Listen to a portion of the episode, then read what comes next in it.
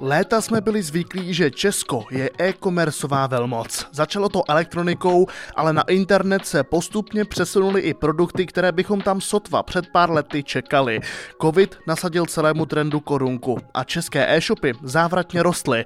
Jenže rok 2022 znamenal přelom. Růst se poprvé v historii úplně zastavil a online obchodníci za celý rok utržili 197 miliard korun. To je meziroční pokles o 12%. Co za nižšími výdělky z e-shopu stojí a co čekat letos? Odpovíme. Já jsem Jiří Svoboda, dnes je neděle 8. ledna a vy posloucháte podcast Weekly od Čekranče.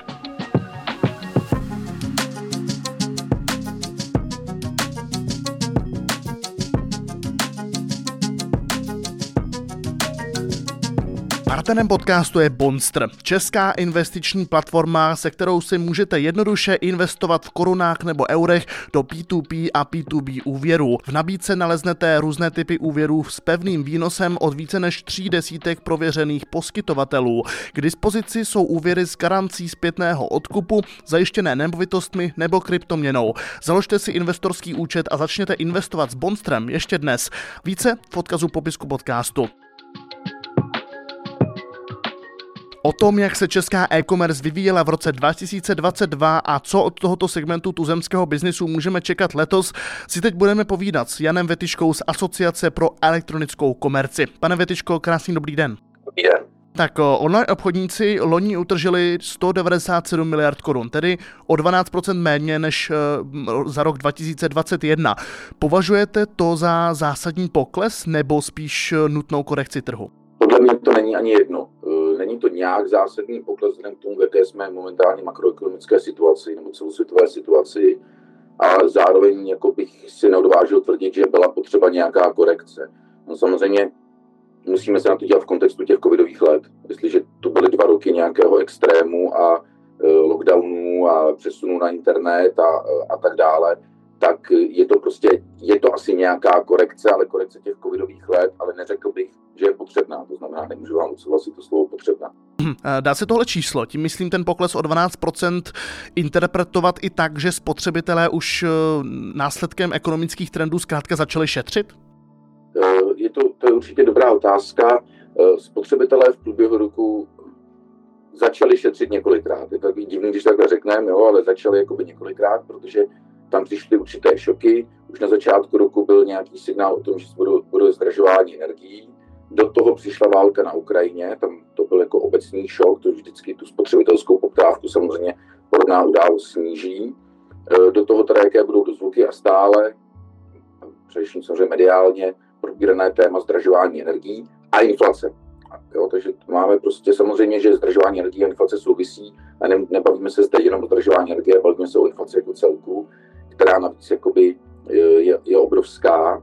Takže v tu chvíli samozřejmě spotřebitel tu poptávku snižoval. Je to asi logický. E, v průběhu roku ji potom začal, řekl bych, více zvyšovat. Hlavně jsme viděli třeba nárůst, e, lehký nárůst před létem, protože bylo vidět, že po těch covidových rocích, kdy lidé nemohli v létě si užívat služeb, tak si jich budou užívat. Ale zároveň ty peníze šly do služeb a tím pádem v rámci zboží jenom do toho, co potřebujete třeba k dovoleným, jo, nebo prostě to znamená nějaké oblečení, mm, vybavení a tak dále.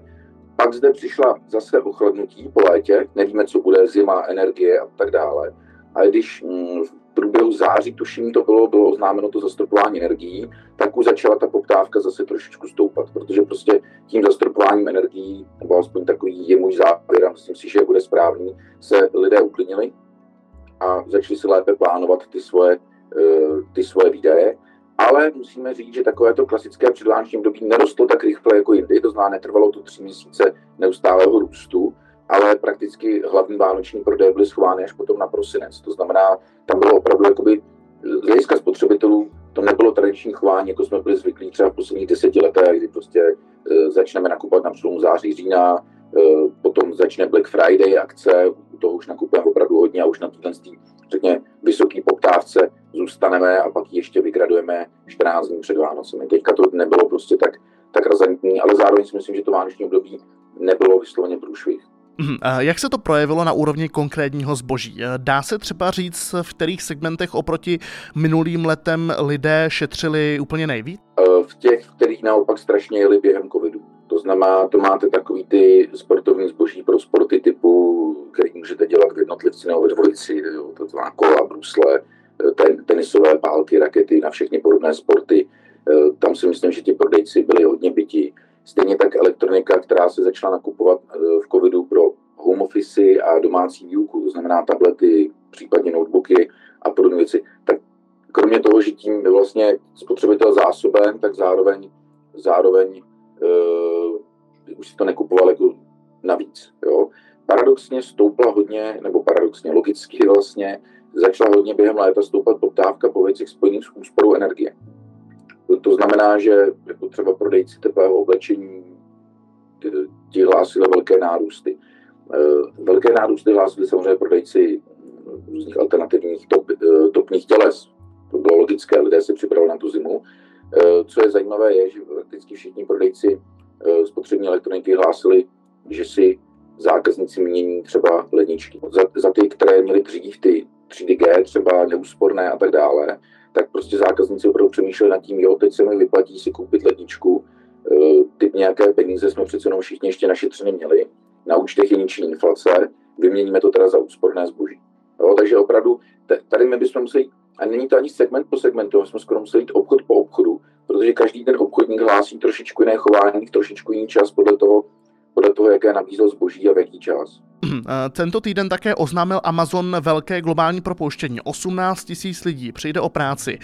Zajímá mě, můžeme něco podobného čekat i v české e-commerce? Určitě můžeme, nejenom v české e-commerce, obecně v českém podnikatelském prostředí, to je provázané. E, logicky bude strašně záležet na tom, jak e-shopy plánovali, jak si ty plány jakoby splnili, protože se zde bavíme o nějakých těch vnitřních rozpočtech, o provozním cashflow a tak dále, kde hledají úspory, kde budou riskovat podnikatelsky ve smyslu nebudeme spořit, my naopak do toho ještě šlápneme, protože když je krize, je příležitost, staré známá e, podnikatelská poučka. Takže nemyslím si, že zde bude nějaké masivní propouštění, že by naši největší hráči uznávali podobně jako Amazon propouštění eh, v obrovských řádech.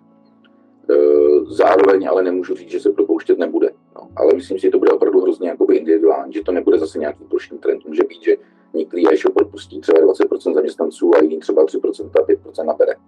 Eh, samozřejmě jsou zde i oblasti, kde je stále těch zaměstnanců nedostatek, že, nebo těch kvalifikovaných zaměstnanců nedostatek. Já si myslím, že spíše trend, než propouštění, nepropouštění bude zabývání se nějakou automatizací, která výhledově může být levnější než lidský zdroj a e, i lépe takzvaně škálovatelná. E, nevím, je to jako zajímavá otázka, ale já bych se nerad pouštěl, jsem to říkal vlastně v té otázce předtím, do nějakých dramatických predikcí, protože ty poslední tři roky byly ve všem tak jiný a tak nový pro nás, pro všechny, že opravdu dělat z toho nějaký závěry ve smyslu, co bude za půl roku, Eh, a v tomhle je to samozřejmě to nejtěžší pro ty podnikatele, nejenom pro e-shopaře, ale pro všechny. Je to všechno provázané. My samozřejmě třeba v malobchodních e-shopech máme třeba tu výhru, že nejsme závislí tolik na těch energiích, že v těch nákladech netvoří takové procento jako třeba v průmyslové výrobě, protože u těch energií bylo teďka nejvíc, eh, nejvíc samozřejmě nejistot, ale zase jsme, jsme napojeni na import, to znamená na uh, sílu koruny, na kurz, se neustále teďka mění. Jo? Takže Eh, tohle to všechno je nějaká jakoby, turbulentní doba, s kterou si podnikatelé prostě musí poradit. A já si nemyslím, že první, jak si s tím budou radit, bude to, že budou propouštět zaměstnance. To si myslím, že bude většinou až ten poslední krok, protože je to nějaký krok zpět a žádný podnikatel nechce dělat kroky zpět. Dobře, nebudu pro vás tít eh, predikce, ale přesto zeptám se trošku jinak. Co čekáte na rok 2023 a jaké ukazatele pro vás budou v následujících měsících ty hlavní, které budete sledovat? My se budeme opravdu teďka dívat na ty, na ty obraty, eh, na to, jak v poměru jakoby třeba k inflaci eh, se zdražuje zboží v rámci e-shopů, protože ta inflace zase z velké části tlačena energiemi případně potravinami nebo zemědělskými výrobky a podobně. Takže já si myslím, že třeba nebude tak razantní zdražování v klasických e-shopech, jako je ta úroveň inflace. A jestli ty e-shopy tím pádem nemůžou jakoby takzvaně honit inflaci v obratech, že rosteme o inflaci, protože ta se prostě jich tolik netýká. Jo. Takže jsem zvedal na ten se, uh, sentiment zákazníků. Uh, osobně jako můžu jednu predikci dávat. Já předpokládám, že bude růst v řádech jednotek procent. To znamená, že uh, nejdeme na nějaký tu že do teďka, do covidu, e-shopy rostly razantně, to vždycky mezi 15-20%, v covidu ještě rychleji. Já si myslím, že teďka se ten růst jakoby zpomalí, ale že nabereme pořád nějakou jakoby lineární uh, křivku, řeknu plus minus 5% růstu a že to bude jakoby zdravý růst, takový ten normální, ten, protože já nechci říct, že by byl nějaký růst nezdravý, to zní pak zase jako kajícně, ale, ale uh, prostě když skočíte skokové o čtvrtinu, tak je to prostě něco jiného, než když prostě plnule rostete 5 až 10% třeba. Takže v tom doufám, i to očekávám, ale znovu říkám, napovídí až třeba první kvartál.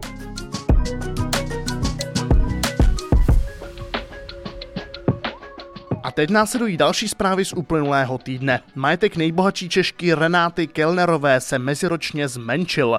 Přesto podle magazínu Forbes začíná rok v první stovce nejbohatších lidí světa, protože mění světovým miliardářům klesalo napříč obory a státy. S majetkem 16,3 miliardy dolarů, tedy 371 miliard korun, je navíc 12. nejbohatší ženou světa. Pořadí vévodí dědička francouzského kosmetického impéria L'Oréal, François Better Kurtová Majersová. V pondělí tragicky zemřel automobilový závodník a kaskadér Ken Block. Známý byl hlavně díky svému driftovacímu umu a za svůj život absolvoval za volantem celou řadu adrenalinových kousků. Osudným se mu ale stal sníh, respektive jízda na sněžném skútru v Utahu. Ten ho měl zavalit a tragicky usmrtit. Blokovi bylo 55 let. Druhý Avatar utržil už v kinech přes miliardu amerických dolarů a tak fanoušci pomalu začínají vyhlížet už třetí díl. Ten je prakticky kompletně natočený. Vznikal spolu s druhým dílem, většina prací byla dokonce hotová už před třemi lety. Režisér James Cameron teď poodhalil, že národ modrých navy nebude v pokračování jen parta dobráků a bude prezentoval v jiném světle než v prvních dvou dílech. Televize Prima přišla o svou kuchařskou hvězdu. Zdeněk Polreich totiž přichází s novou kuchařskou show na TV Nova.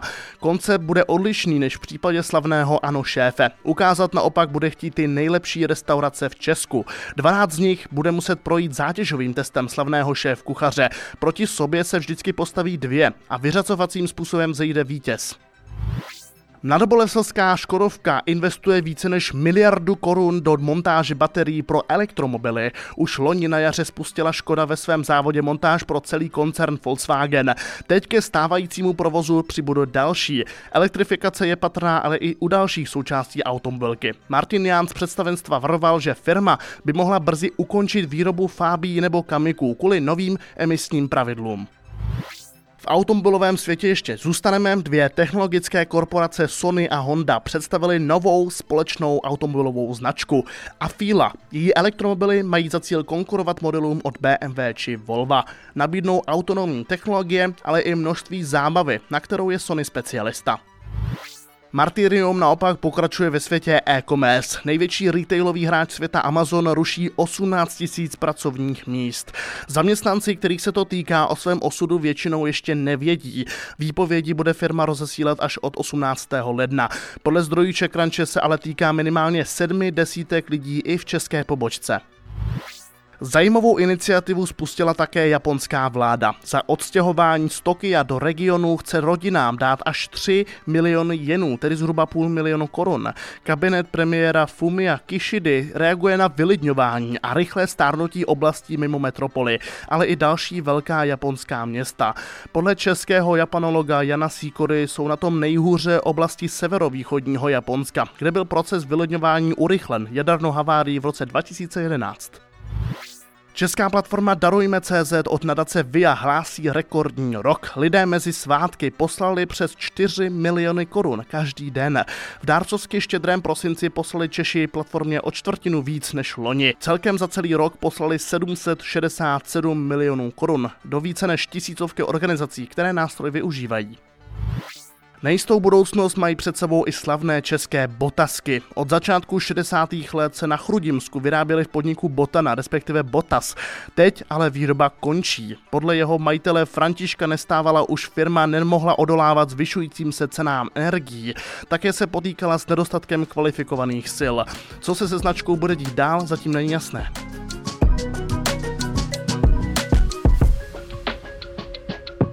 Ke zprávám přidáváme i další typy na obsah, který stojí za to sledovat. Petr Brejčák sepsal příběh Pavla Kotase, spoluzakladatele portálu Hotel.cz. Svůj biznis podepsal na ubrousek v hospodě po alkoholovém večírku.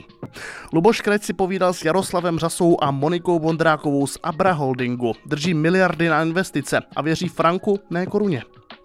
A Ondřej Holcman zpracoval rozhovor s Radkem Špicarem. Ekonom a viceprezident Svazu průmyslu a dopravy říká, že je ostuda, že nás v adopci eura předběhlo i Chorvatsko. A nakonec pro vás máme ještě zajímavé události v dalším týdnu, které byste neměli minout. S novým rokem začíná na burzách opět výsledková sezóna za poslední kvartál roku 2022. V pátek 13. ledna ji zahájí velké americké banky JP Morgan, Bank of America nebo Wells Fargo.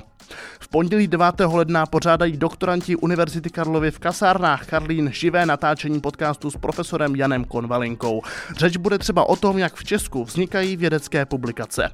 No a samozřejmě nesmíme vynechat české prezidentské volby. Připomínáme, že volební místnosti se otevřou v pátek 13. ledna ve 14 hodin. To byl podcast Weekly z dílny Crunche. O všech dnešních tématech si přečtěte více na odkazu v popisku podcastu. Pěkný den a úspěšný začátek nového týdne. Přeji Svoboda.